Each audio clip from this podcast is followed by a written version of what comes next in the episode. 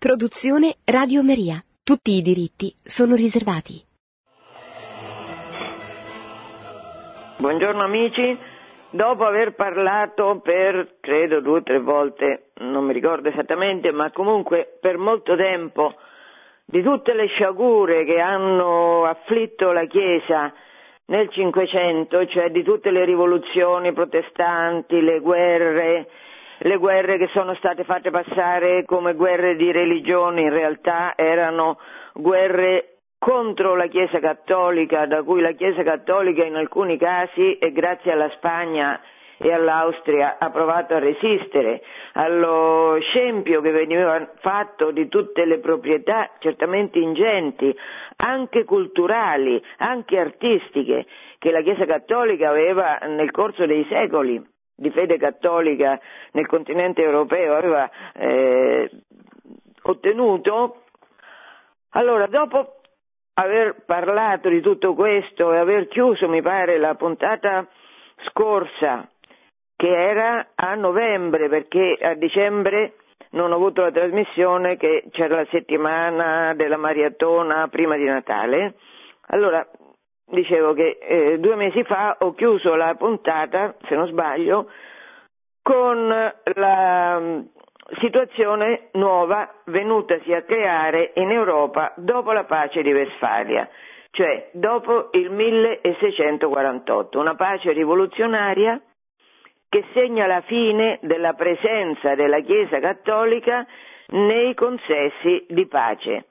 Tutte le eh, potenze, tutte le potenze europee nascono, tutti i regni europei nascono perché eh, sono formati da quell'elite di popoli che si convertono, che hanno invaso l'Europa, hanno invaso l'impero romano e si convertono al cattolicesimo e dichiarano la propria fede cattolica dando simbolicamente, offrendo simbolicamente il proprio regno in feudo, è una cosa simbolica chiaramente al Santo Padre, Ecco, dico, questa Europa che nasce così, che nasce dalla gloria della predicazione, della bellezza della vita cristiana che colpisce i barbari, perché quando si vede lo splendore che la fede provoca nella vita delle persone eh, beh, eh, e non la si conosce, questa fede, non lo si conosce questo splendore, è che, è abbastanza facile che uno si converta.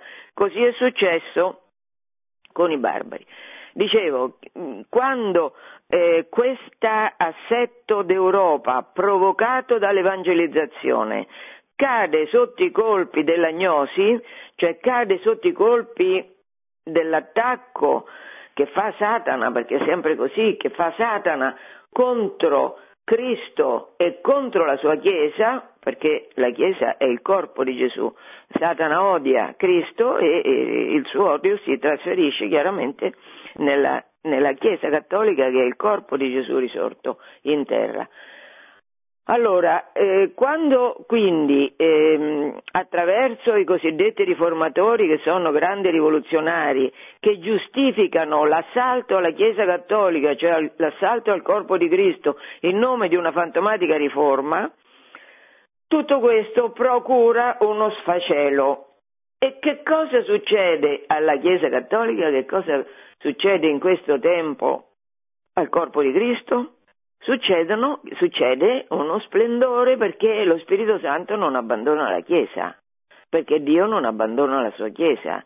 E anzi, in questo tempo in cui c'è una violenza fortissima contro tutte le manifestazioni della vita cattolica, una ruberia contro tutte le proprietà cattoliche, una cultura che si serve dell'odio e della falsità storica per giustificare la propria, mm, la propria violenza anticattolica, in questo contesto, che è un contesto, eh, potete immaginare, veramente mm, brutto, però viene da chiedersi se mai la Chiesa Cattolica ha vissuto in tempi belli, perché se ha vissuto in tempi belli sono breve parentesi, da un punto di vista dico temporale, sono brevissime parentesi, nella maggioranza dei casi la Chiesa, come Gesù ha profetizzato, a Pietro che glielo domanda, Signore, noi che abbiamo lasciato tutto, a noi che abbiamo lasciato tutto,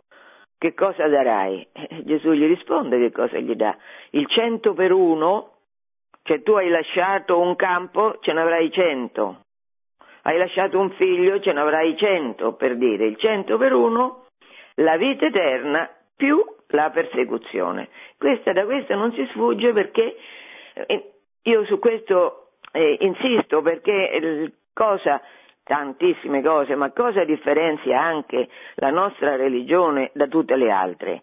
Che noi abbiamo un fondatore che è morto in croce, è risorto, ma prima di risorgere è morto in croce perché così Dio ha vinto il male, così Dio ha vinto il principe del mondo che è Satana, andando in croce, quindi i cristiani in qualche maniera sono preparati. Sono preparati perché se sono, se seguono le orme di Cristo, quello è in che maniera, quello è il piano di Dio, salvare il mondo con la croce, salvare il mondo con la sofferenza offerta per amore. Allora, dicevo, nel 500 e nel 600 che cosa succede alla Chiesa di Dio? Succedono meraviglie, succede che lo Spirito Santo si inventa nuove forme, come fa sempre nella storia, si inventa sempre nuove forme, si inventa sempre nuovi modi per manifestare eh, lo splendore della risurrezione di Gesù e della vittoria sulla morte. E succede che eh, c'è una, un profluvio di nuovi ordini religiosi, una quantità di santi, di carismi, di vite splendide. Prima di parlare però di questo aspetto di cui voglio parlare oggi, oggi voglio parlare, voglio accennare al Concilio di Trento e voglio parlare di, queste, di questi nuovi carismi che vengono suscitati nella Chiesa per chiudere con eh, un accenno, diciamo, alle vittorie che hanno permesso all'Europa di sopravvivere all'attacco che incessantemente le viene portato da parte dell'Islam, sia per mare che per terra. Questo lo vedremo alla fine della puntata. Concilio di Trento. La riforma protestante, la rivoluzione luterana comincia nel 1517. La Chiesa aspetta 30 anni per convocare un concilio a Trento un concilio molto lungo perché si interrompe per vicende varie e che dura eh, circa 20 anni, dal 1545 al 1563. Questo è un concilio che è influenzato in buona parte da tutti i teologi e i filosofi spagnoli, perché la potenza leader del mondo cattolico in quell'epoca era la Spagna dei re cattolici. La Spagna che aveva una cultura splendida, la Spagna che, eh, l'ho detto per chi ricorda questa puntata, questa conferenza che ho fatto tempo fa, la Spagna che attua prima del Concilio di Trento una riforma capillare della Chiesa, della vita della Chiesa grazie ai re cattolici che si sposano nel 1469. Una riforma capillare che mette in condizioni la Spagna di fare quell'impresa meravigliosa che è stata l'evangelizzazione dell'America Latina. Tornando a Trento, Trento è dominato dall'influenza dei pensatori spagnoli e eh, come, mai, come mai così tardi viene convocato il concilio che Carlo V, l'imperatore Carlo V non faceva che chiedere ai papi, convocato un concilio, convocato un concilio perché il concilio era lo strumento più adatto se convocato in tempo per arginare quella violenza protestante che poi si è diffusa in buona parte d'Europa e della Germania, per mettere in grado anche l'imperatore di combattere i turchi, perché i protestanti, eh, suscitando la rivoluzione in casa, indebolivano enormemente la forza dell'impero. Indebolimento che era voluto dal re di Francia Francesco I che si era alleato non solo con i protestanti ma con i turchi. Questa è la politica sempre, la politica scandalosa dei re di Francia. Dicevo, Francesco I era contrario al concilio perché questo pure l'ho già accennato, perché il concilio avrebbe messo, avrebbe dato forza all'imperatore Carlo V, che era suo eh, acerrimo nemico, perché la Francia sempre vuole essere la nazione, sempre, da sempre, la, la, nazione leader e certamente non lo era perché la Spagna e gli Asburgo di Spagna e d'Austria erano molto più potenti della Francia. Allora, e poi i papi medici che sono alleati tradizionalmente della, della Francia. Quindi il concilio viene posticipato da una parte perché c'è l'ostilità de, del re di Francia alla convocazione del concilio, poi ci sarà l'ostilità di Enrico VIII dopo lo scisma, perché non vorrà Enrico VIII essere condannato dal concilio. Questo da parte delle potenze, diciamo, avverse della, della, degli Asburgo. Dall'altra parte ci sono i papi che temono che col concilio si possa dare di nuovo forza a quel movimento terribile che si chiama conciliarismo, che ha dominato l'inizio del 400 quando c'era lo scisma d'Occidente. Quindi questo insieme di motivazioni complesse fanno sì che, che il concilio si riunisca tardi. Si riunisce tardi, ma alla fine si riunisce e eh, detta una riforma capillare della Chiesa, ce n'era bisogno, ce n'era molto bisogno per chi si ricorda queste conferenze, queste chiacchierate, da Avignone, lo scisma d'Occidente, la Chiesa aveva, eh, aveva un sistema di potere eh, e di finanziamenti che era il caso proprio di abbandonare del tutto. Allora, il Concilio non cita mai per nome gli eretici, cioè Lutero, Calvino, Enrico VIII, però riafferma con forza la dottrina della Chiesa. E quindi i sacramenti, secondo Lutero, erano per il momento tre, secondo Calvino due e poi uno, l'Eucarestia eh, non era neanche in un certo senso un sacramento perché era solo un ricordo del, di quello che Gesù aveva fatto nell'ultima cena. Allora i sacramenti sono sette, sono sette e agiscono, questo è un punto molto importante, ex opere operato. Che significa questa frase? Significa che nei sacramenti si impegna Dio e il fatto che si impegni Dio ha forza, chiaramente ha forza indipendentemente dalla condizione del soggetto che riceve i sacramenti, che significa che anche se io non ho fede, Lutero invece faceva il contrario, condizionava il valore dei sacramenti alla fede di chi li riceveva. E no, se io prendo il corpo di Cristo e bevo il suo sangue, è evidente che questo ha efficacia di per sé, ex opere operato. Indipendentemente dal fatto che io sia conscia o non conscia, che io sia, eh, questo è un, diciamo, hanno valore di per sé, perché nei sacramenti è Dio che entra nella storia delle persone, è Dio, col potere che ha.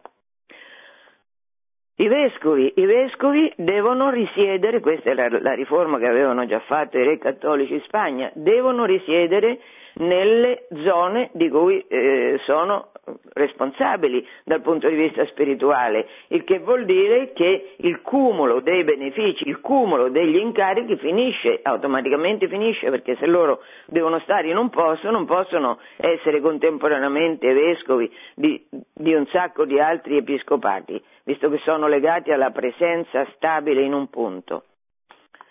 Dopodiché i vescovi si devono fare carico dell'istruzione dei fedeli e questo è un punto fondamentale che bisogna, bisogna, la Chiesa si rende conto che deve puntare sulla consapevolezza anche culturale del popolo cristiano, che il popolo cristiano deve essere educato, deve essere catechizzato, questo è un aspetto importantissimo, quindi i vescovi devono fare devono periodicamente fare il giro di tutte le parrocchie. Eh, ecco, il, l'esempio più tipico di, di vescovo della Controriforma è Carlo Borromeo. I milanesi che mi ascoltano eh, sanno la eh, dell'influenza che ha avuto questo vescovo santo che ha messo in pratica quello che il concilio diceva, che poi è quello che è il frutto del, diciamo, della fede cattolica. Il vescovo è un pastore, è responsabile della diocesi e pertanto deve fare visita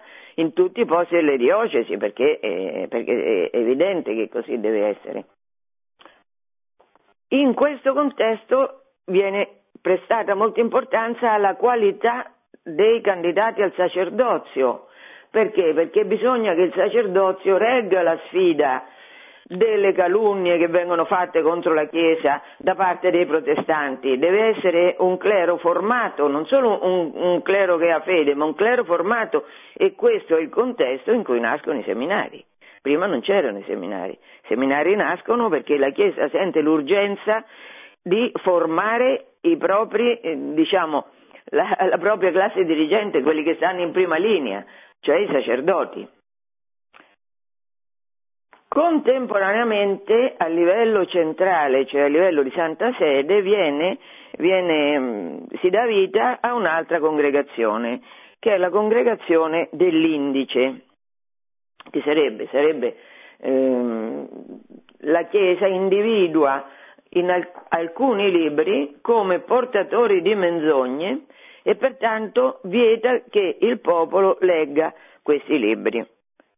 Mai la Chiesa in 1500 anni aveva, fatto, mm, aveva scelto un provvedimento simile, mai.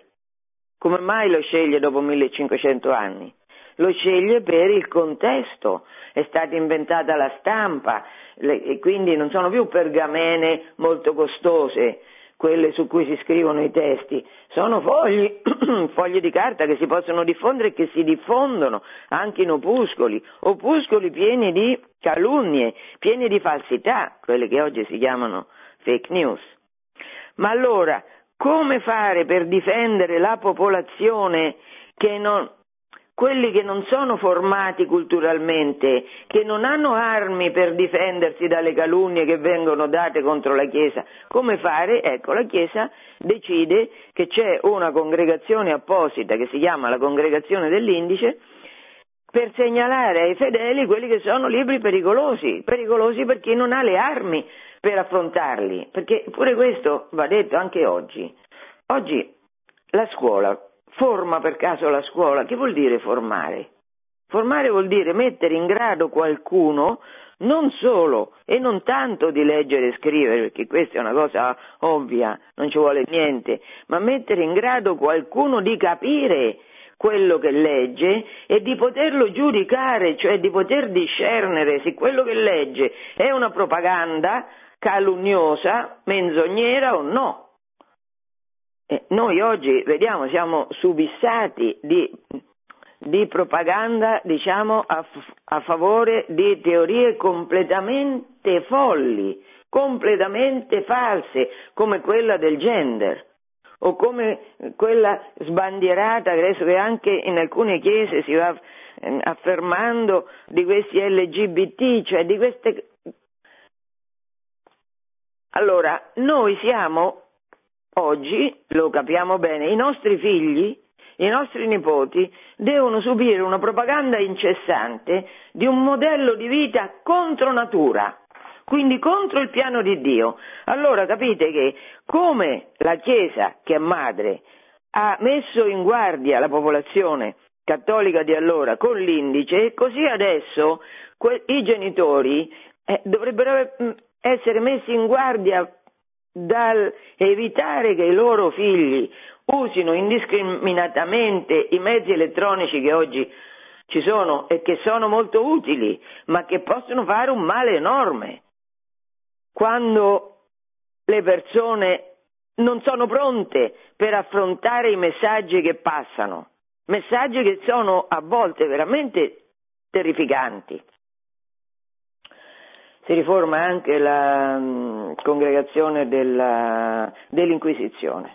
Comunque, questa riforma di Trento, che poi sarà applicata in tutta la Chiesa, contemporaneamente alla Chiesa ufficiale che si riforma a Trento, contemporaneamente c'è l'azione dello Spirito Santo che è un'azione a tutto campo, a tutto campo c'è un, una formazione di nuovi ordini religiosi, la nascita di personaggi bellissimi, dalle storie bellissime, in campi molto diversi.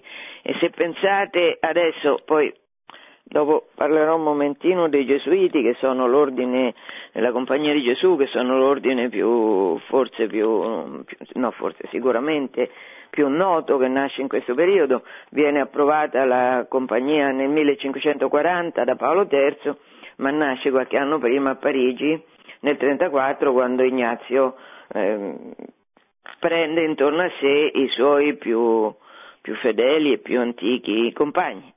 E, eh, dunque, perché io, allora, nascono, oltre, ne cito alcuni, Gesuiti, Camigliani, Orsoline, Fratelli del Divino Amore, Teatini, Barnabiti, Scolopi, Somaschi, le dame inglesi, i Filippini, i Carmelitani Scalzi, è una, è una Mm, fioritura di gemme preziose nel popolo di Dio. Di questi ordini religiosi che hanno avuto funzioni in tutti i campi della vita, compreso per esempio Camillo dell'Ellis. Camillo dell'Ellis è il fondatore dei Camilliani, i Camilliani hanno gli ospedali, sono rimasti non tanti, non in tanti, ma insomma a Roma ci sono gli ospedali dei Camilliani.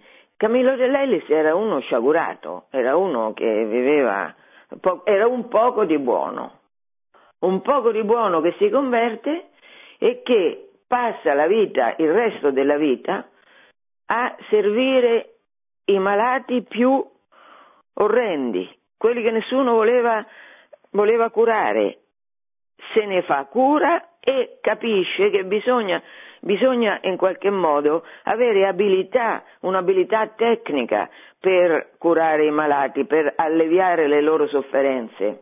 E è per questo che eh, diciamo, è il primo che capisce l'importanza delle scuole infermieristiche, perché capisce che è una cosa tecnica. I Camigliani, le Orsoline, eh, Angela Merici, Bresciana, la quale, e questa è una novità radicale, che fa le scuole per le ragazze, che le ragazze normalmente non, o facevano parte di quelle famiglie assolutamente privilegiate, nobili e ricche che avevano a casa il precettore oppure eh, non avevano, non, non avevano un posto dove andare a studiare. Ecco, eh, Angela offre questo posto con, con le scuole per le, per le ragazze, per le bambine. Beh, eh, a Roma c'è Filippo Neri, l'oratorio, il santo dell'allegria, il santo che, che, avvicina tutti gli ambienti sociali e che ha uno stuolo di seguaci perché fra l'altro fa tanti miracoli. E uno dei discepoli, forse uno il più noto dei discepoli di, di Filippo è Baronio.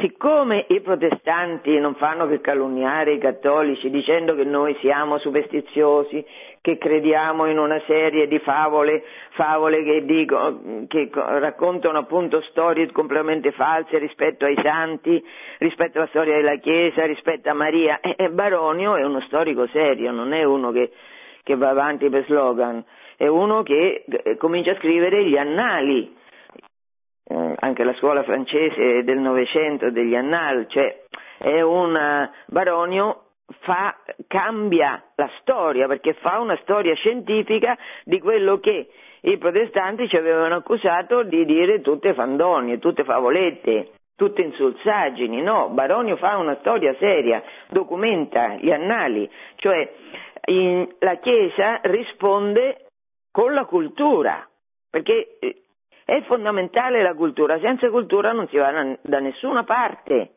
perché non si è in grado di argomentare niente, non si è in grado neanche di conoscere niente. Quindi la cultura è adesso, a proposito di cultura, non solo Baronio che eh, lo fa in campo storico, ma i gesuiti, i gesuiti e gli scolopi.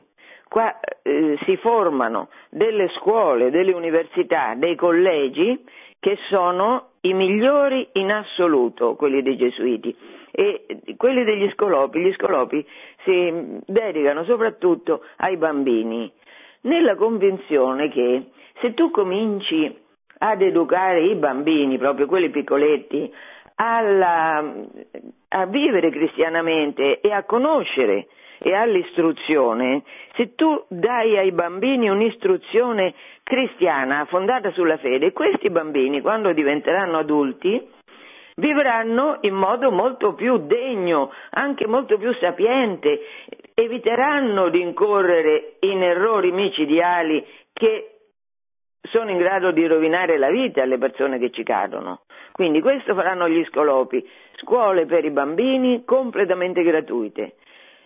I gesuiti fonderanno dei collegi, e collegi gesuiti, mm, qui a Roma c'è il collegio romano, collegio romano che dopo che lo Stato italiano l'ha diciamo, sottratto, l'ha rubato ai gesuiti, eh, questo collegio romano è sede del liceo più pre- prestigioso di Roma, il liceo Visconti.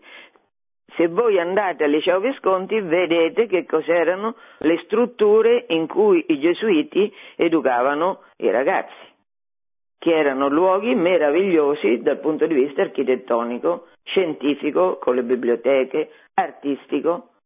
Cioè era un luogo, quello della cultura, dove i ragazzi venivano formati anche in senso estetico, perché certa, eh, in, la dignità delle persone si vede anche dalla maniera in cui queste persone si vestono, vivono, in quali case vivono, in quali ambienti passa la loro vita. Da quello anche si vede se sono consapevoli, diciamo, di essere stati chiamati a diventare figli di Dio o no. Allora i collegi dei gesuiti sono eh, palazzi meravigliosi, meravigliosi, non tanto nella esuberanza, diciamo, nella semplicità delle linee architettoniche, architettoniche ma sono luoghi eh, di eccellenza in cui le persone possono crescere, crescere da tutti i punti di vista, anche artistico, anche estetico. I collegi dei gesuiti hanno un'esplosione perché evidentemente ce n'era bisogno e quando Ignazio muore, la ha 39 collegi. Il primo è il Collegio Romano di Roma. Sono collegi molto importanti, ripeto, in edifici molto belli. Questi collegi, che sono 39, diventano 245 nel 1600, cioè nel giro di 50 anni passano da 39 a 245 e nel giro di 26 anni, cioè nel 1626, si passa da 245 a 444, cioè in 26 anni si raddoppiano le sedi dei collegi dei gesuiti. Ripeto, il collegio in tutto il mondo chiaramente, erano, erano imprese anche economiche costruire questi collegi perché erano luoghi degnissimi. Appartiene ai gesuiti il eh, patrono delle missioni, che è Francesco Saverio. Il carisma dei gesuiti è un carisma molto duttile, perché Ignazio forma questa compagnia, si chiama compagnia, Ignazio era un militare, si converte e invece che combattere per la gloria propria, combatte, una volta convertito, fa una compagnia che combatte per la gloria di Dio e che ha un quarto voto, l'assoluta obbedienza al Papa. Questo probabilmente è anche uno dei motivi per cui Ignazio aveva assolutamente vietato ai, ai propri compagni di ambire a ricoprire cariche religiose, sia vescovi che infatti Papa Francesco, il primo Papa gesuita, era inimmaginabile che un gesuita potesse diventare Papa per le caratteristiche che ha la compagnia. I gesuiti, dicevo, hanno un carisma molto duttile, sono stati capaci di andare con i collegi, di diciamo, avere influenza, enorme influenza in tutti gli ambienti ricchi, colti, anche nelle corti europee, con i collegi, e contemporaneamente sono stati capaci di andare nell'America Latina a difendere gli indio guarani da quelli che li volevano schiavizzare. Le famose riduzioni del Paraguay che i gesuiti fanno in America e poi sono capaci di arrivare alla corte del celeste impero cinese. Ci arriva Matteo Ricci, Matteo Ricci è uno scienziato, è uno su cui ci sono state poi tante polemiche perché è uno che in qualche modo si è inculturato, cioè per avere successo, per essere ammesso alla corte, quindi per avere influenza, perché è evidente che se io arrivo a corte, se io arrivo alla testa di un impero, poi eh, se questa testa dell'impero è, ascolta la mia predicazione, è chiaro che tutto l'impero cinese ne avrà beneficio. Questo è il motivo per cui i gesuiti spesso sono andati, hanno mirato alle classi colte, alle classi alte, alle classi influenti. Ma adesso volevo dire due parole non tanto su Matteo Ricci quanto su Francesco Saverio. Francesco Saverio è un uomo meraviglioso che è uno dei primi eh, compagni di Ignazio che parte, parte da solo, perché Gesù, la tradizione cattolica sempre, a partire da quello che faceva Gesù, Gesù li mandava due a due, no? Se, se vedete il Vangelo li manda due a due i suoi apostoli a predicare. Ecco, i gesuiti possono andare da soli. Andare da soli è, non è uno scherzetto andare da soli, perché ci sono molte più tentazioni, non, non, c'è un appoggio, non c'è un limite. Insomma, i gesuiti erano formati in qualche modo all'eroismo, alla compagnia militare in qualche maniera, all'eroismo, quindi andavano anche da soli. Francesco eh, Saverio da solo parte per l'Oriente, in dieci anni battezza migliaia di indiani perché va in India, nelle Molucche, in Giappone, Inizia, inizia, la predicazione cattolica in Giappone, poi va in Cina, vuole morire martire in Cina, non ci arriva in Cina perché muore vicino Cantoni, in un'isola, solo, completamente solo. Io vi voglio leggere una bellissima lettera che scrive dall'Oriente dove stava nel 1546 ai gesuiti che stanno in Europa. Sentite che cosa scrive Francesco Saverio.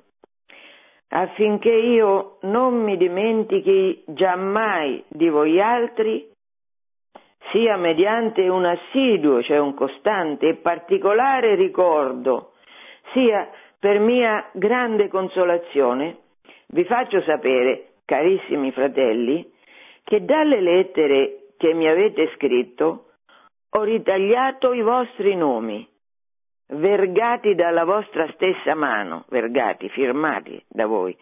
Ho ritagliato i vostri nomi e insieme al voto che feci della mia profezione li porto sempre con me per le consolazioni che ne ricevo.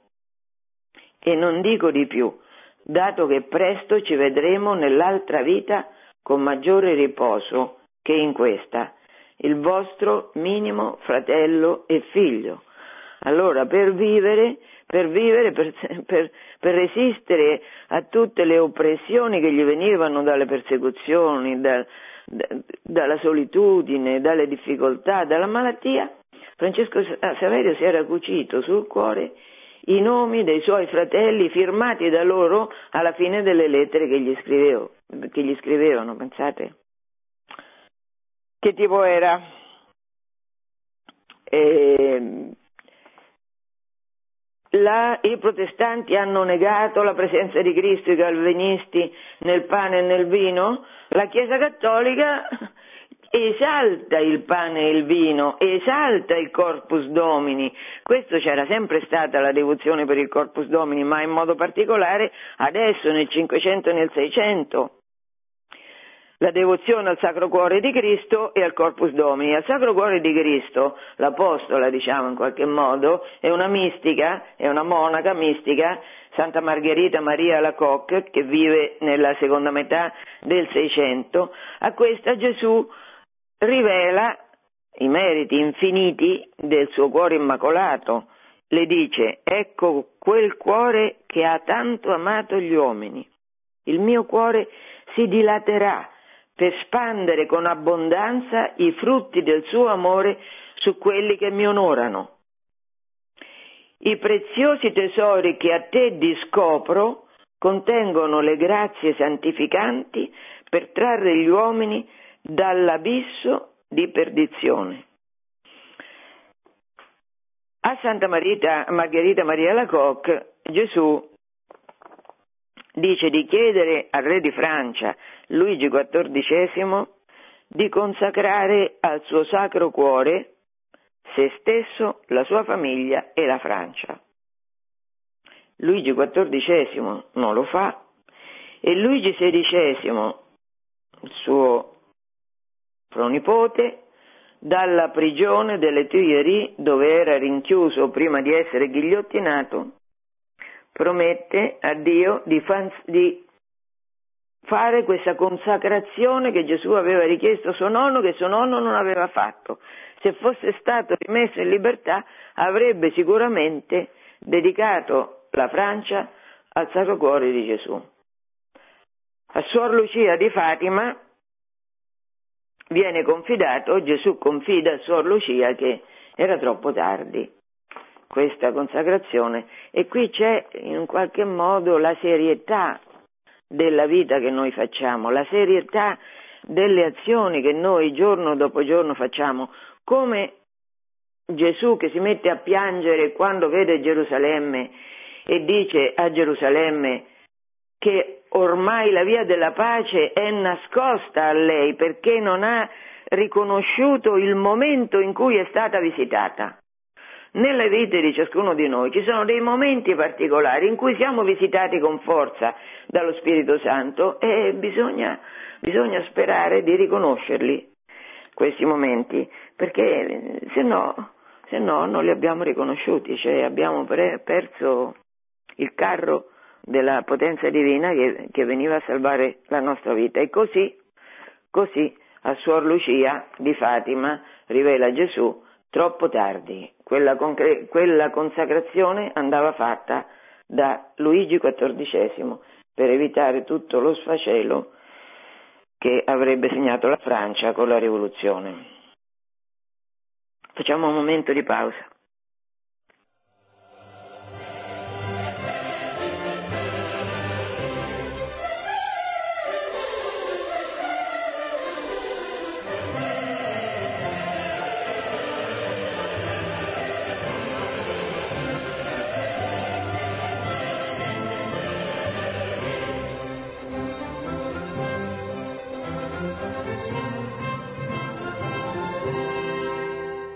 Stavo tratteggiando malamente, però non è facile sintetizzare tutto questo tempo in, in qualche minuto, la vita meravigliosa della Chiesa all'epoca della sciagura, della divisione della cristianità con le varie rivoluzioni protestanti. Tutto l'esercito di santi che lo Spirito Santo suscita, l'esercito di carismi, questi carismi sono stati chiamati con un nome che li accomuna tutti, che è contemplativi nell'azione, cioè ehm, prima eh, nella vita per esempio dei monaci è una vita in convento con molte penitenze corporali perché devono vivere eh, diciamo abbastanza al freddo in questi ambienti enormi, giganteschi, alzandosi la notte, insomma, e dedicando la propria la clausura, dedicando la propria vita, le proprie sofferenze, unendo le proprie sofferenze a quelle di Cristo per salvare gli uomini di quella generazione.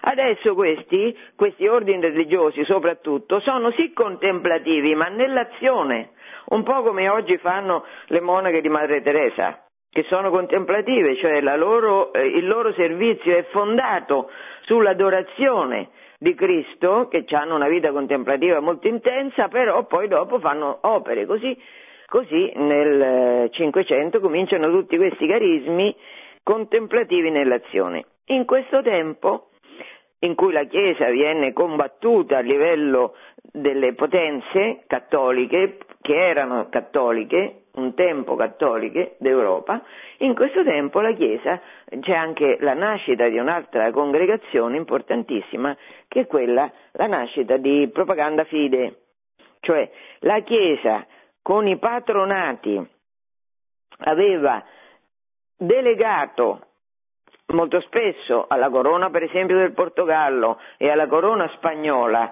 li aveva delegate queste corone a fare da vicari del Papa nei territori colonizzati. Quindi sceglievano i re, i vescovi da inviare, quali religiosi dovevano inviare in missione, quali fossero le, le, le, i confini delle diocesi, quali diocesi bisognasse eh, elevare, insomma tutta la vita della Chiesa dipendeva dalle scelte dei monarchi. Adesso la Chiesa cerca di riappropriarsi di questa caratteristica che è relativa all'evangelizzazione che è il suo compito proprio e principale.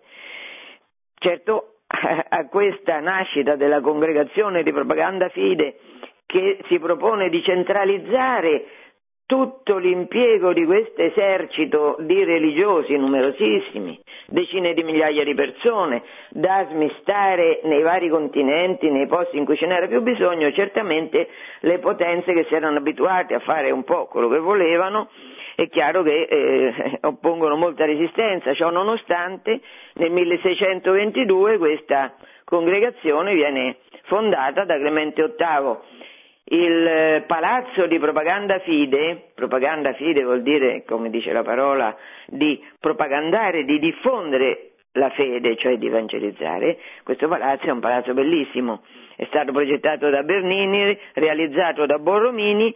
A questo riguardo mi viene in mente che uno dei modi più plastici che ha la Chiesa, cioè più visibili, che ha la Chiesa cattolica di affermare la bellezza, la gloria di Dio nel suo popolo è quella dell'arte.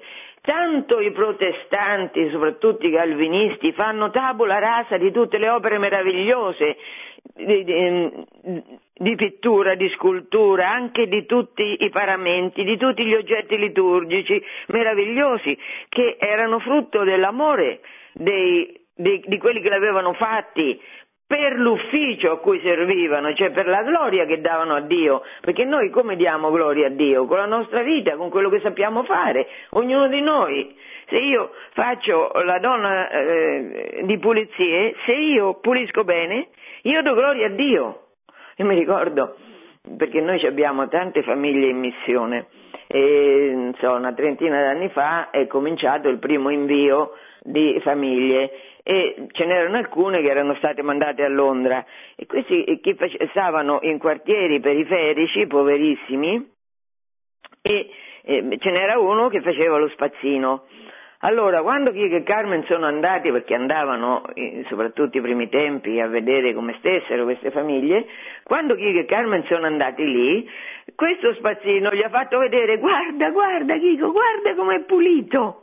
Cioè è chiaro che uno dà gloria a Dio con il suo lavoro e è chiaro che la gloria a Dio la danno gli, gli artisti per conto di tutti facendo delle opere meravigliose a favore della gloria di Dio. E eh, nel col cosiddetto periodo della controriforma, che poi è una parola inventata dai protestanti, questa controriforma, come se l'inizio del mondo fosse la riforma e la Chiesa non facesse che fare una controriforma, perché noi, secondo loro, non siamo stati capaci mai di fare nulla. Allora che non è chiaramente controriforma, in questo periodo in cui in qualche modo, in modo mentecatto vivono i calvinisti la propria fede, mentecatto perché? Perché, perché non devono assolutamente spendere, che c'è, la, che c'è l'avarizia come idolo principale, i soldi non vanno spesi, vanno accumulati ma non vanno spesi, quindi non ci deve essere lusso, non ci deve essere lusso nelle vesti, non ci deve essere lusso nei, pagamenti, nei paramenti, un po' questa eresia calvinista che negli ultimi decenni si è molto affermata nella Chiesa, per cui le opere cosiddette, cosiddette di fede devono essere minime. E questo mi viene in mente una sorella, scusate, passo di palo in frasca, ma è troppo bello questo esempio, una sorella che evangelizza in Namibia, un popolo poverissimo, poverissimo, e quando loro hanno annunciato il Vangelo, le, le, le beatitudini, i beati poveri, e hanno chiamato a dare gloria a Dio anche con quello che abbiamo. Certo, se io sono povero, lo do con quello che ho, cioè con la mia povertà. D'altronde che diceva Gesù? Ha ammirato quella vedova che ha lasciato nel tesoro del Tempio l'unica monetina che aveva per vivere. Tutto il suo tesoro l'ha dato al Tempio. Allora questo è il paradigma di quello che, che facciamo noi cristiani e che dobbiamo fare per non avere l'idolatria dei soldi. E allora diceva questa sorella che evangelizza in Namibia.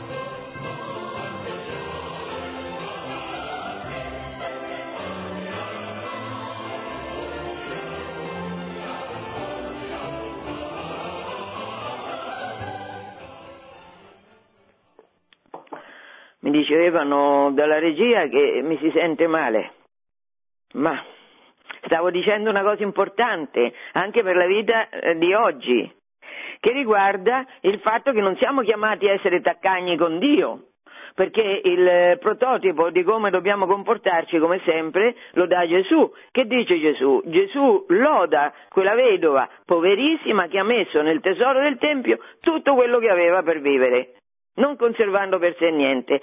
Allora dicevo che c'è una mia amica che è eh, catechista in Namibia che raccontava come predicando quello che dice Gesù, cioè quello che dice la Chiesa, non inventando niente, di questa di questa eh, lotta che dobbiamo fare contro l'idolatria, e predicava questo anche ai poveri e il parroco si è scandalizzato, dice ma come? Questi sono poverissimi, che gli dovete, che gli andate a dire che, che loro si devono provare con i beni, cioè devono, devono, in, devono far vedere a Dio che mettono Dio al primo posto e non quelle poverissime cose che hanno.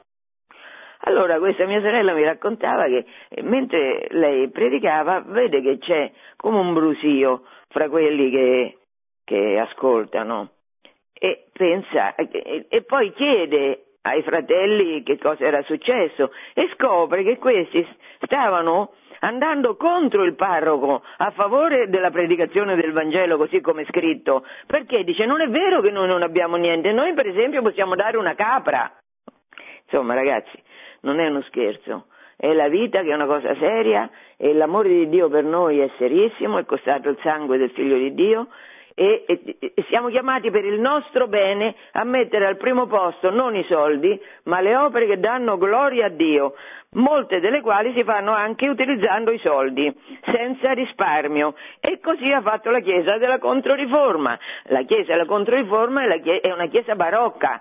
Allora, eh, andavano dicendo i protestanti che noi siamo idolatri perché abbiamo i santi e, e, e diamo onore ai santi, a Maria, che siamo tanto idolatri perché vogliamo tanto bene a Maria, tante chiese mariane. Sì, e allora la Chiesa risponde come risponde? Eh, con lo Spirito Santo che è Dio e suscita il barocco, che è questa forma artistica meravigliosa che dà gloria a Dio in tutte le forme della vita. Qui tanto quelli erano austeri, grigi, tutti neri, eh? tanto qua è tutta una gioia di vivere, una gioia di vivere nei marmi, nelle forme, nei colori pensate, che ne so, pensate all'estasi di Santa Teresa di Bernini che sta a Santa Maria delle Vittorie, è una cosa prodigiosa prodigiosa. E così tutte le costruzioni di Bernini, eh, il colonnato di San Pietro, questo abbraccio formidabile che, eh, che quelle colonne danno a tutti quelli che vengono a Roma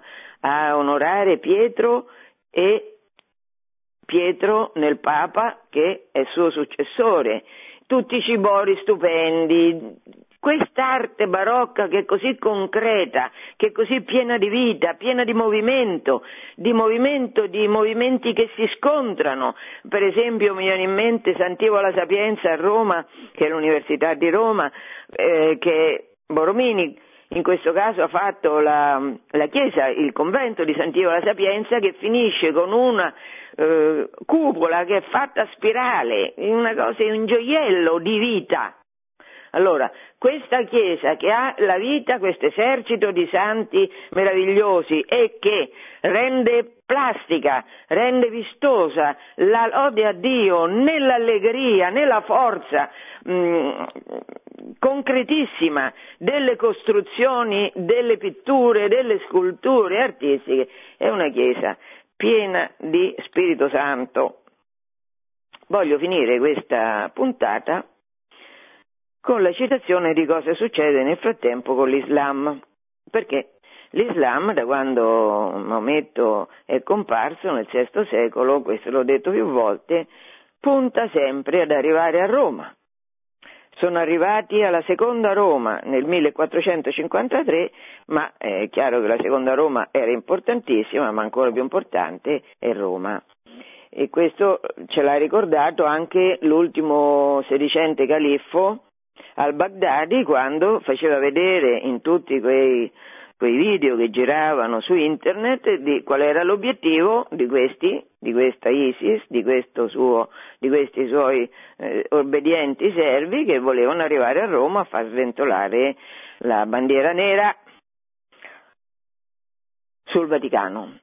Allora, nel Cinquecento l'Islam è un pericolo serissimo e fermare eh, l'Islam ottomano, qua stiamo parlando di ottomani, l'Islam ottomano, scusate, fatemi, ecco, fermare sta vincendo, conquista Cipro, Cipro era una colonia veneziana, lì, l'importanza era di Venezia, della Dalmazia, tutte le isole, conquista Cipro, conquista Famagosta, Famagosta è il centro difensivo meglio difeso di Cipro.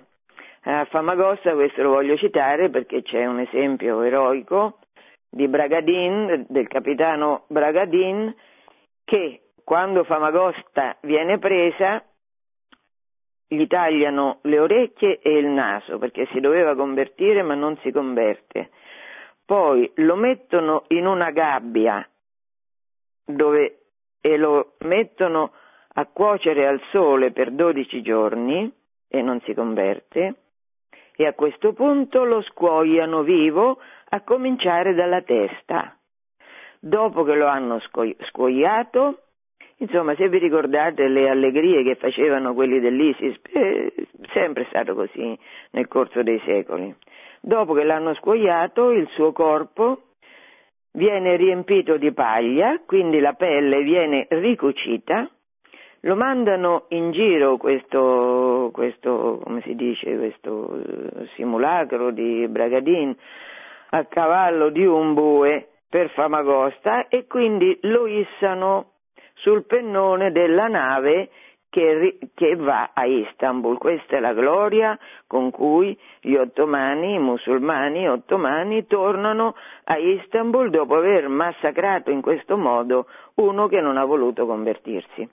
Allora a questo punto c'è chiaramente, questo è un fatto mm, orrendo, e c'è un Papa che ancora una volta eh, si erge a difesa dell'Occidente cristiano. Questo Papa è San Pio V. San Pio V riesce a organizzare una Lega Santa, perché eh, certo, per combattere c'è bisogno di soldi e c'è bisogno di qualcuno che combatta, cioè c'è bisogno di eroismo e non è sempre facile trovare i soldi e l'eroismo per combattere, anche se è in, difesa di un nemico che ti vuole morto e che vuole trionfare su te stesso, sulla tua fede sul tuo modo di vita. Questa Lega Santa si forma e ehm, sono preponderanti le forze della, della, Spagna, della Cattolica Spagna, di Venezia, delle Repubbliche Italiane, dello Stato Pontificio e questa flotta è guidata da Don Giovanni d'Austria che è fratellastro di Filippo II di Spagna perché è figlio naturale di Carlo V. Il Papa dà a, Gio- a, Don Giovanni d'Austria uno stendardo benedetto in cui è rappresentato Gesù e ai lati della croce gli apostoli Pietro e Paolo e ci fa mettere una scritta Pio V, in hoc signo vinces, in questo segno, con questo segno vincerai. Insieme a questo stendardo di Cristo benedetto dal Papa c'è uno stendardo di Maria, con la scritta Santa Maria succurre miseri, miseris, vieni in soccorso dei poveretti. Questa flotta cristiana deve affrontare una flotta musulmana molto più forte, molto più consistente, guidata da Mehmed Ali Pasha. E questi sventolano uno stendardo verde, il colore dell'Islam, in cui è ricamato in oro 28.900 volte il nome di Allah. Tutta la Chiesa, nell'imminenza dello scontro, potete capire che scontro, potete capire che pericolo che correvamo, tutta la Chiesa è riunita in preghiera e in particolare tutta la Chiesa recita il rosario, Don Giovanni fa inginocchiare l'esercito e grida a Dio che aiuti. L'armata cristiana, l'armata cristiana stravince. E l'avanzata turca per mare viene fermata.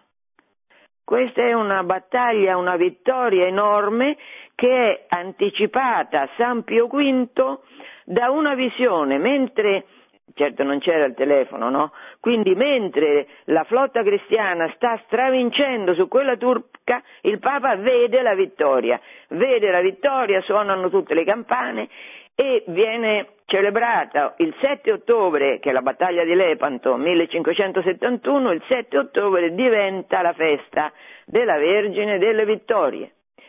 Poco tempo dopo questa festa sarà, diventerà, non si chiamerà più la festa della Vergine delle Vittorie, ma la festa della Madonna del Rosario, perché eh beh, Pio V, perché è evidente, ha attribuito a Maria, all'intercessione di Maria, la vittoria. Cento anni più tardi, più o meno, se l'avanzata per mare è finita, non è finita l'avanzata per terra, perché l'esercito ottomano praticamente è padrone di tutta la penisola balcanica e sta arrivando a Vienna. Vienna è sotto assedio, è sotto assedio da un'armata immensa, ricchissima, che è venuta con l'intento, cioè veramente lì il sultano Maometto IV ha fatto sforzi mh, seri, ha dotato il suo esercito di, apparentemente di, una, di diciamo, um, uomini e di strumenti efficacissimi in grado non solo di assediare e di vincere e di prendere Vienna per fame, ma caduta Vienna, di dilagare a Roma, perché questo è sempre l'obiettivo. Roma bisognava che i cavalli fossero, eh, fossero accuditi nella stalla San Pietro, questo era l'obiettivo. Allora, il momento è drammatico, siamo nel 1683, Vienna sta cadendo e qui c'è sempre lo Spirito Santo che interviene e suscita due persone. Uno è il re di Polonia, Jan Sobieski, e quell'altro è un frate cappuccino, Marco Daviano. Marco Daviano è un bravissimo predicatore che il Papa incarica di formare una Lega Santa. In primo luogo, Marco Daviano che deve fare? Deve confortare l'imperatore Leopoldo I che vede la partita persa e che quindi non ha la forza di resistere. Allora, deve, eh, deve aiutare con la confessione, con la vita religiosa l'imperatore e intorno all'imperatore deve coagulare di nuovo una Lega Santa. Marco da una parte, la bravura militare eccezionale di Sobieski dall'altra fanno sì che anche qua ci sia una vittoria strabiliante. Però vi voglio leggere che cosa, perché la vittoria di Vienna dell'11 settembre 1683 è, mm, diciamo, prima, vittoria, prima dell'attacco finale c'è Marco Daviano che fa pregare tutto l'esercito ovviamente, che poi si rivolge a Dio con, e alla Vergine con questa preghiera di cui vi voglio leggere, che è bellissima, di cui vi voglio leggere alcune frasi. Sembra una preghiera con cui eh, nel Vecchio Testamento i vari profeti eh, si rivolgevano a, a Dio. O grande Dio degli eserciti, guardaci prostrati qui ai piedi della tua maestà per impetrarti il perdono delle nostre colpe, per supplicarti di perdonarci, perché sempre Israele come la Chiesa sa che se ci colpiscono sventure, queste sventure sono state provocate dalla nostra infedeltà. Sappiamo bene di avere meritato che gli infedeli impugnino le armi per opprimerci, perché le iniquità che ogni giorno commettiamo contro la tua bontà hanno giustamente provocato la tua ira. Oh gran Dio, ti chiediamo il perdono dall'intimo dei nostri cuori, esecriamo il peccato, cioè disprezziamo il peccato, perché tu lo aborrisci. Siamo afflitti perché spesso abbiamo eccitato all'ira la tua somma bontà. Per amore di te stesso, preferiamo mille volte morire piuttosto che commettere la minima azione che ti dispiaccia.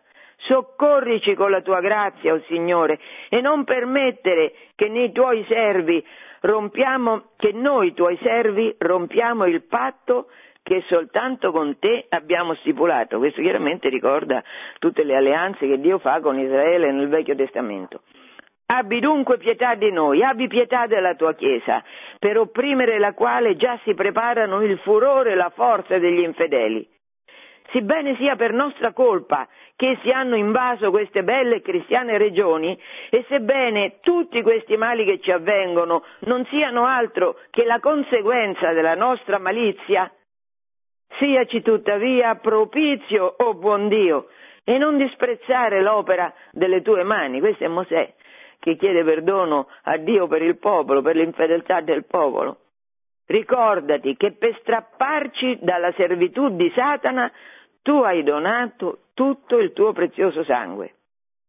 Non dimenticare, o oh Signore, che se tu permetterai che gli infedeli prevalgano su di noi, essi bestemmieranno il tuo santo nome e derideranno la tua potenza, ripetendo mille volte, dov'è il loro Dio, quel Dio che non ha potuto liberarli dalle nostre mani? Non permettere, o oh Signore, che ti si rinfacci di aver permesso la furia dei lupi, proprio, proprio quando ti invocavamo nella nostra miserevole angoscia. Vieni a soccorrerci, o oh gran Dio delle battaglie, se tu sei a nostro favore gli eserciti degli infedeli non potranno nuocerci.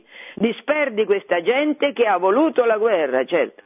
Erano i turchi che avevano voluto, eh, sempre come sempre, la guerra di conquista. Libera dunque l'esercito cristiano dai mali che incombono, trattieni il braccio della tua ira sospeso su di noi e fa capire ai nostri nemici che non c'è altro Dio all'infuori di te e che tu solo hai il potere di concedere o negare la vittoria e il trionfo, quando ti piace.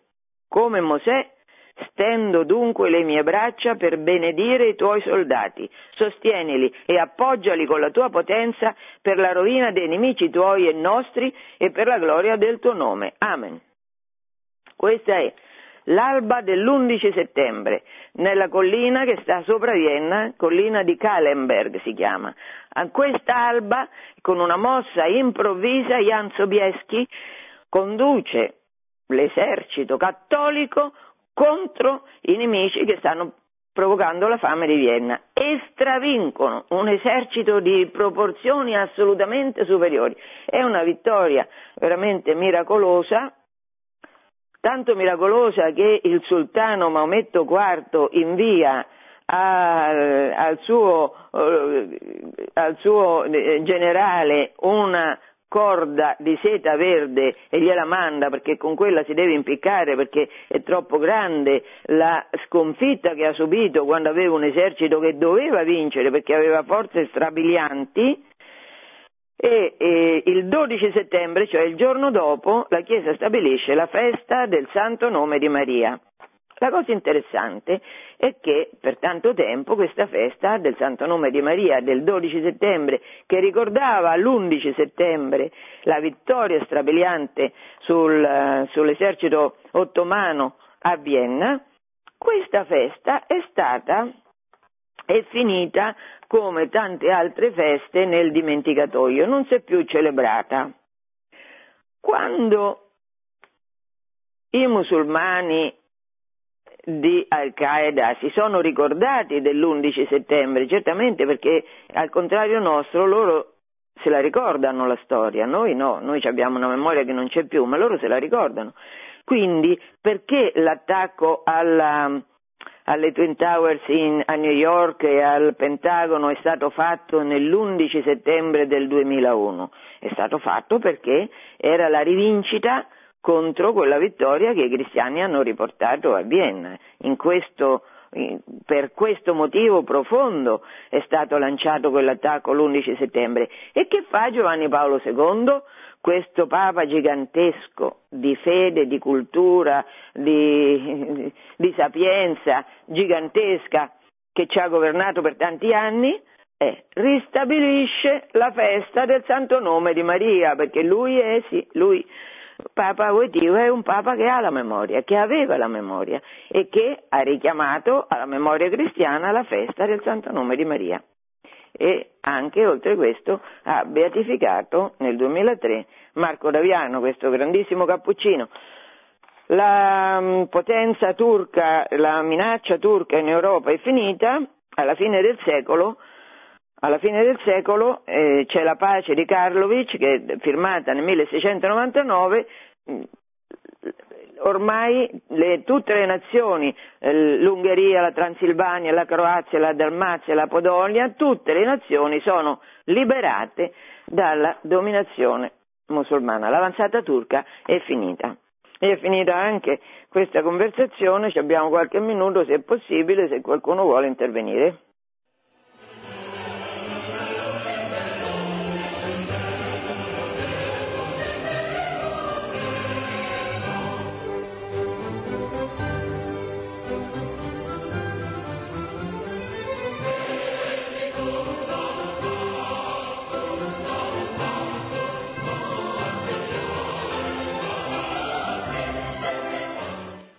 Pronto? Eh, pronto, buongiorno, mi chiamo Fabio, le chiamo dalla Svizzera, dai Grigioni esattamente. Buongiorno. Non so se lei Fabio. conosce questo cantone, che è bellissimo, si parla in tre lingue, eh, al momento è tutto bianco per la neve e il territorio è spezzettato, ogni paese eh, per motivi storici si dichiara, ogni villaggio si dichiara cattolico riformato. E quello che volevo dire brevemente è quello che lei racconta eh, è molto bello, eh, però per il pubblico italiano non è sempre così eh, viva eh, la separazione tra cattolici e riformati, mentre qui è una cosa che si vive tutti i giorni, insomma, ecco. E io mh, volevo dire una cosa, qui pochi chilometri da me, eh, nel 1618 è morto eh, Nicola Rusca, che era un parroco di Sondrio, e quando la Valtellina faceva parte eh, dei Grigioni, era stato deportato qui a Tusis ed è morto sotto tortura, è stato dichiarato beato. E il suo motto era questo, odiare l'errore e amare gli erranti. Io questa cosa la trovo bellissima e ci aiuta secondo me a parlare con molto rispetto e, e con tanto amore di, di, di, quelli che non fanno parte della Chiesa eh, cattolica pur essendo cristiani, fanno parte di una cosa che io chiamo una tribù di Cristo, insomma. E, e, io la sento molto sinceramente eh, addolorata no? quando lei parla di scismi, di, di eresie, eccetera. E, e certe volte eh, è comprensibile, si sente una specie di risentimento, no? qualcuno che ha scelto di, di, di, di, allontanarsi. E io con questo, Niccolo Rusca, ho scoperto questo, no? che gli erranti sono quelli che noi dobbiamo eh, amare di più e comprendere di più e parlarle magari eh, non accentuando i loro difetti, le loro mancanze, ma i loro pregi, perché la santità, io lo vedo, è distribuita equamente fra noi nella Chiesa Cattolica e fra loro. Eh, io vedo tante persone che io definisco sante anche nella, nella comunità riformata. Ecco. Solo questo non la io... ringrazio, la ringrazio per questo intervento. La Chiesa è dottrina cattolica, come sa, che è come quel prete santo eh, martirizzato ricordava che si detesta il peccato ma non il peccatore. Io eh, faccio delle puntate sulla storia della Chiesa e quello che difendo è la verità dei fatti. Allora, la verità dei fatti eh, testimonia che la cosiddetta riforma è stata una rivoluzione improntata dall'odio, questa è la verità dei fatti, che mi interessa sia conosciuta, perché non si conosce perché lei diceva giustamente che quello che in Svizzera è palese, è visivo, perché ci sta una parrocchia eh, in una strada, una parrocchia, in una casa, in un'altra che sono di opposte confessioni, in, in Italia si sa solo, la, purtroppo ha vinto la propaganda protestante che ha fatto passare Lutero come un santo perseguitato ingiustamente, così non era. Così non era. Allora io parlo con pathos, perché, eh, uno perché parlo alla radio, a parte che io sono così, sono una persona che, che, che fa quello che fa per convinzione profonda, non, per, non perché, così, perché, perché ho trovato un modo per passare la giornata.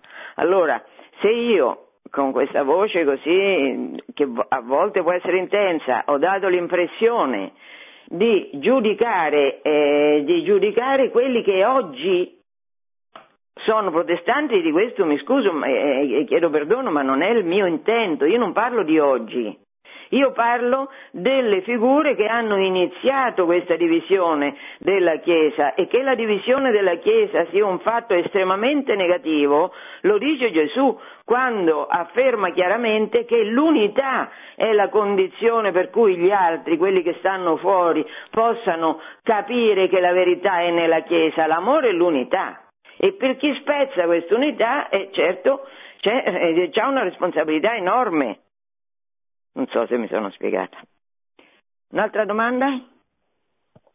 Sì, eh, pronto, buongiorno professoressa, sono buongiorno. Carlo dalla provincia di Arezzo. Senta, ascoltandolo, non ho capito bene perché, eh, mentre ho capito perché eh, il re d'Inghilterra Enrico VIII non aveva piacere a che venisse realizzato un concilio subito dopo la riforma, e per altri motivi ho anche capito perché la Chiesa non era tanto favorevole a che si realizzasse subito un concilio, invece non ho capito per quale motivo il Regno di Francia eh, non era favorevole alla sì. realizzazione del concilio stesso. Sì. La Salerno ah, chiedendole solo una cosa, so che ieri sera lei ha tenuto una, la tavola rotonda, Ecco, se eventualmente fossero stati citati dei libri di carattere storico, ehm, io siccome non ho internet eh, e non ho sentito ieri sera la trasmissione, mi potrebbe, se sono stati citati... Eh, Scusi, rispetto a ieri sera?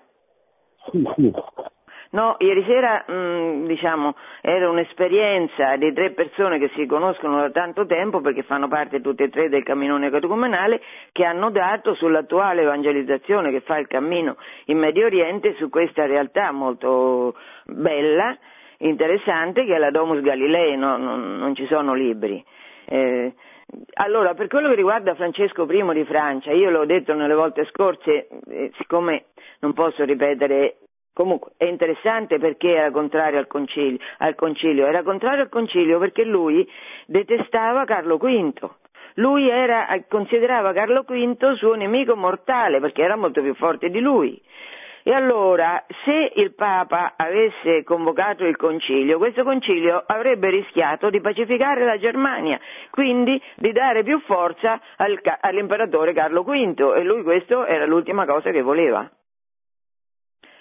Allora è finito il tempo a me dedicato, buona giornata a tutti, io spero che questo mio carattere così diciamo focoso non dia fastidio a nessuno o perlomeno al minor numero possibile di persone. Certamente Dio ama i peccatori, di questo il primo sono io, sto citando Paolo di Tarso che proprio nella lettera ai Romani di questa mattina diceva che Cristo ha salva- ci ha amato quando eravamo peccatori. Di questi primi sono io, il primo sono io, dice Paolo, figurati se non dico io così, che ho una grande affezione per Paolo, ma poi perché è la verità. Dio mi ha amato quando ero peccatrice, adesso non è che non lo sono, lo sono, però forse in modo meno meno terribile di come lo sono stata quando ero ragazza. Buona giornata a tutti. Produzione Radio Maria. Tutti i diritti sono riservati.